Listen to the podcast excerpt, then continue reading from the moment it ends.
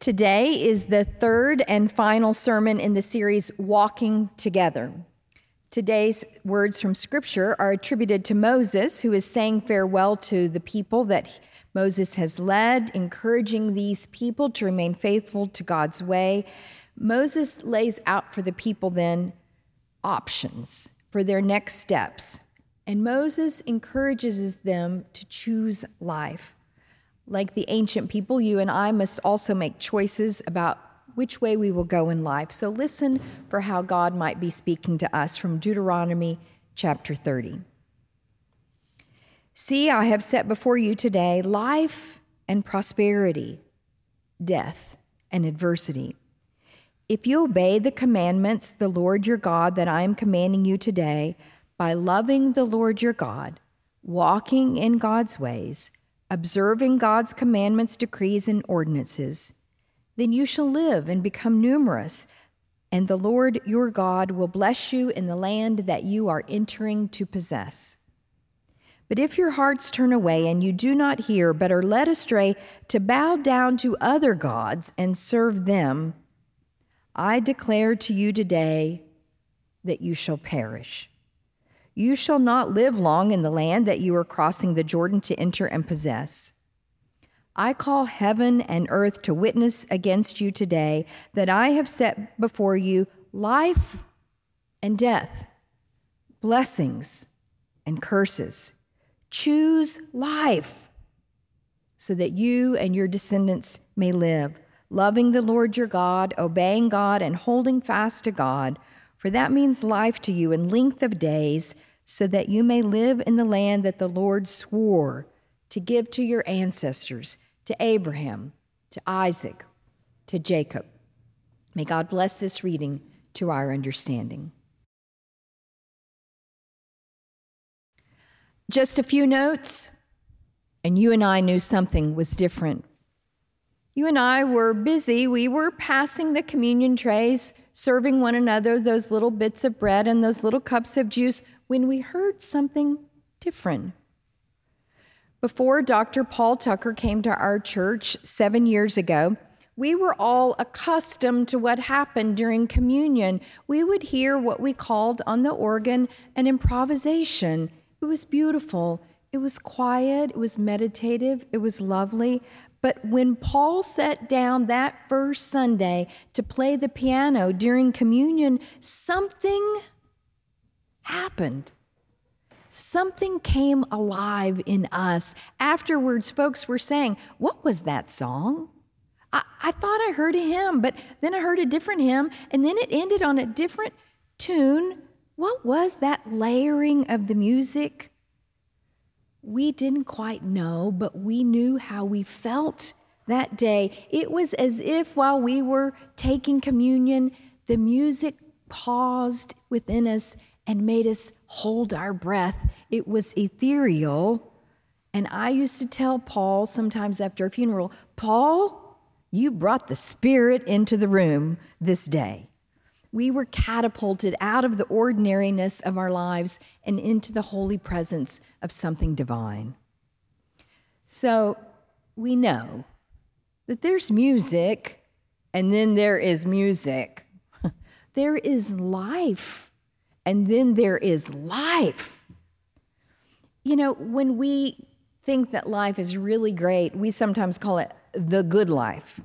Or we might describe it as a very meaningful life. That's the word we use in our tagline a meaningful life. We're moving towards a meaningful life. And in the Bible, in the New Testament, the book of Timothy calls it the life that really is life. And Jesus calls it in the Gospel of John life abundant. I came that you might have life and have it abundantly. And Moses, when speaking to the people of Israel, in the passage that we read this morning says, choose life. Choose life over death, choose blessings over curses. What is this life that we are talking about, and how do we make of it a life of meaning? Not long ago, I read a true story about a young man named John who was 17 years old in Nashville, Tennessee, when he was incarcerated because he was stealing a car and using a weapon in the midst of the crime. After leaving prison, he moved into a halfway house and he was part of his sentence was to do mandatory community service and he went to a nearby food kitchen and he showed up and Anne, a volunteer at the food kitchen, set before him four dozen eggs, a big pile of stale bread, a whisk, and a recipe, and said, Make bread pudding, John, make it for a hundred. Well, John had never cooked anything in his life. His mother would always tell him when he passed through the kitchen, Get out of the kitchen, John, you're going to break something. Now, John himself was a broken man, and all he wanted to do that day at the food kitchen was to be assigned to sweep or to mop, skills that he had mastered while his, he was in prison, but he didn't want to cook. He didn't know how to use a whisk. He didn't want to talk to anybody. He didn't want to be engaged. But that day, John gave something. He contributed.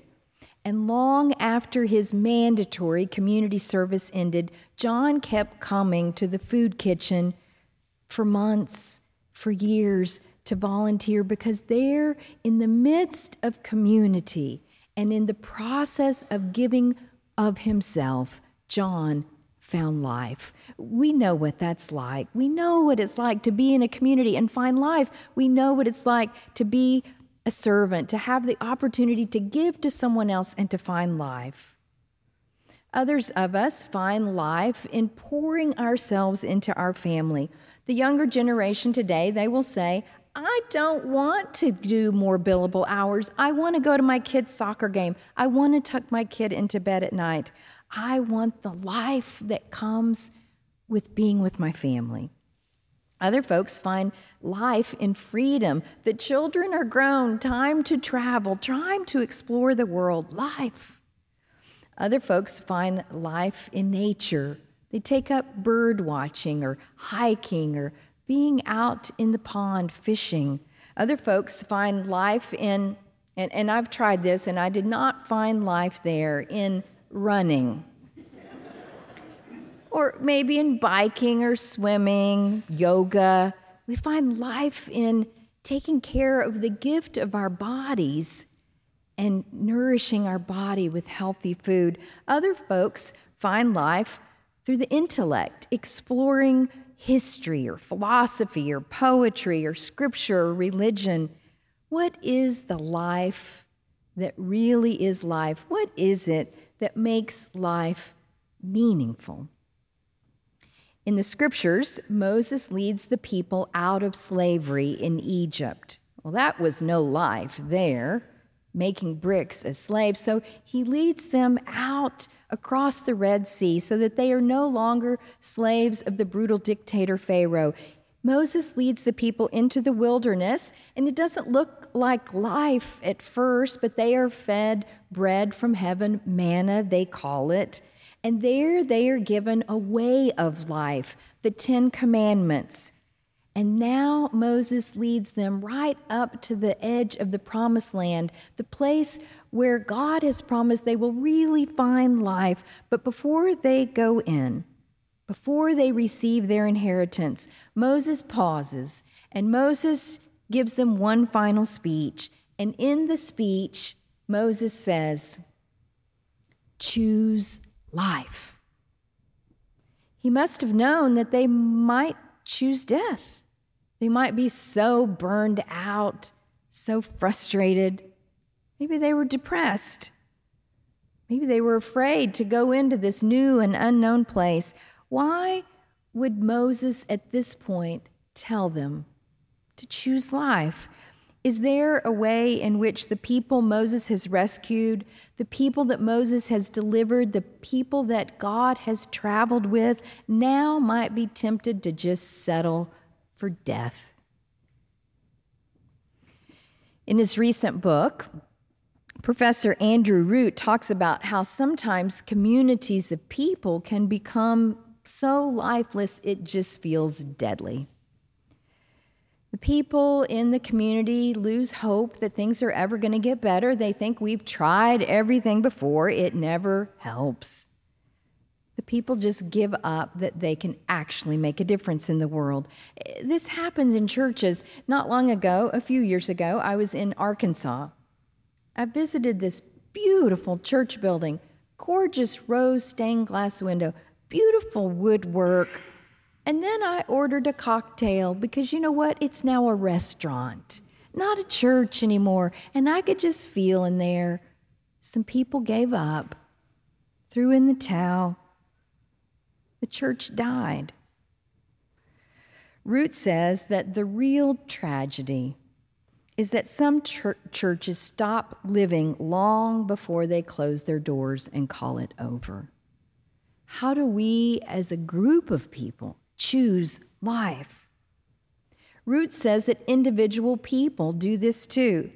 Maybe you've buried a loved one who really died before they died. I mean, Alzheimer's came and robbed them of their intellect, or a stroke came and robbed them of their mobility. And when the time came to plan the funeral, someone said, Are you sad? And you say, Well, we kind of lost her years ago, bit by bit. She died before she died. But sometimes we die before we die, and it's not because of illness or disease, it's just because we quit choosing life. Root uses this image, which meant something to me. He said, Think of life as an orchestra pit. Someone is sitting in the orchestra pit playing the violin. It's beautiful. And suddenly she dies and she's gone, and we call it tragic because just a moment ago she was so full of life. She was laughing, she was vital, she was contributing, she was smiling, and she's gone. Life ends. But other times, there's this person sitting in the orchestra pit, not even picking up her instrument, not even holding on to the chance. That too is tragic. So, how do we as individuals and how do we as a church choose life? How do we engage in a life that is filled with greater meaning? How can we invite other people into this journey if we're not clear about what it is? When Moses says, choose life, it is a tall order. Moses invites the people not just to follow those 10 commandments, you know, do not steal, tell the truth, all those things. Moses invites the people to follow an entire way of life. At this farewell speech, Moses looks back and he sees everything that has happened in their lives up to this point is evidence that God chose these people. God embraced these people. God loved these people. God rescued these people. God claimed these people. And so the real summons that Moses makes this day is for them to respond to the love that God has already claimed them with. But Moses knows that there is a real possibility that their hearts will turn, that their backs will turn, that they will walk away from God. As one writer puts it, death is a slow process of giving ourselves away to that which does not matter. How many times do we spend our days on that which does not matter?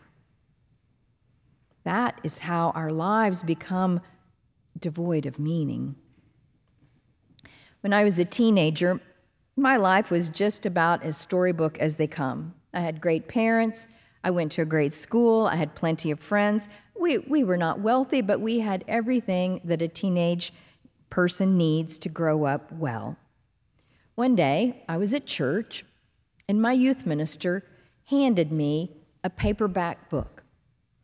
I took that little novel home and I devoured it. It was a coming of age story about two young teenage boys trying to discern the purpose of their lives. I loved that book so much that I began reading every other book that that particular author wrote. Now, if you ask me today, what, what was the plot? What were the details? I cannot recount them, but I can tell you how I felt when I was reading those books. I was somehow transported. There was this feeling that was indescribable when I was absorbed in that book. And it was because of that book that I fell in love with literature. Now, fast forward 10 years. I'm in graduate school. I'm dragging into the library one night with a backpack full of books, trying to write papers and study for exams, and I see this little sign in the hallway on the way to the library that says, Chaim Potok will speak here in the auditorium tonight at 7. And I ditched my backpack in the library and I ran to the auditorium to get a front row seat to see this author who had changed my life when I was a teenager speak in person. It was a magical moment because since that first book, I have read hundreds, maybe thousands of works of fiction, and you could say that I chose to read, or you could say that my youth minister chose to give me that book, and I simply responded. The 20th century theologian Karl Barth was born in Europe he came of age between World War I and World War II, a very tumultuous time for everyone in Europe, but particularly for church leaders and theologians. Barth's massive tomes of Christian theology have widely influenced worldwide Christian theology and still do to this day. Barth recalls that when he was only five or six years old, he was in the family home one day and his father was messing around on the piano, and he went and stood next to his father, next to the piano bench. And his father began to play a piece of Mozart called The Magic Flute.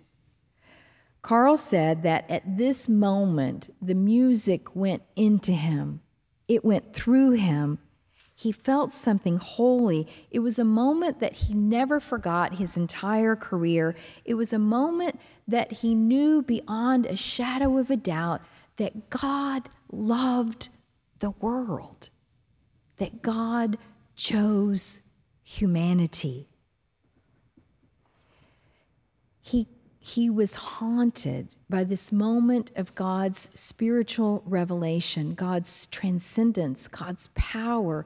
And near the end of his career, he wrote a newspaper article and he said, If I ever arrive at heaven's gate, the first person that I will want to see is Mozart.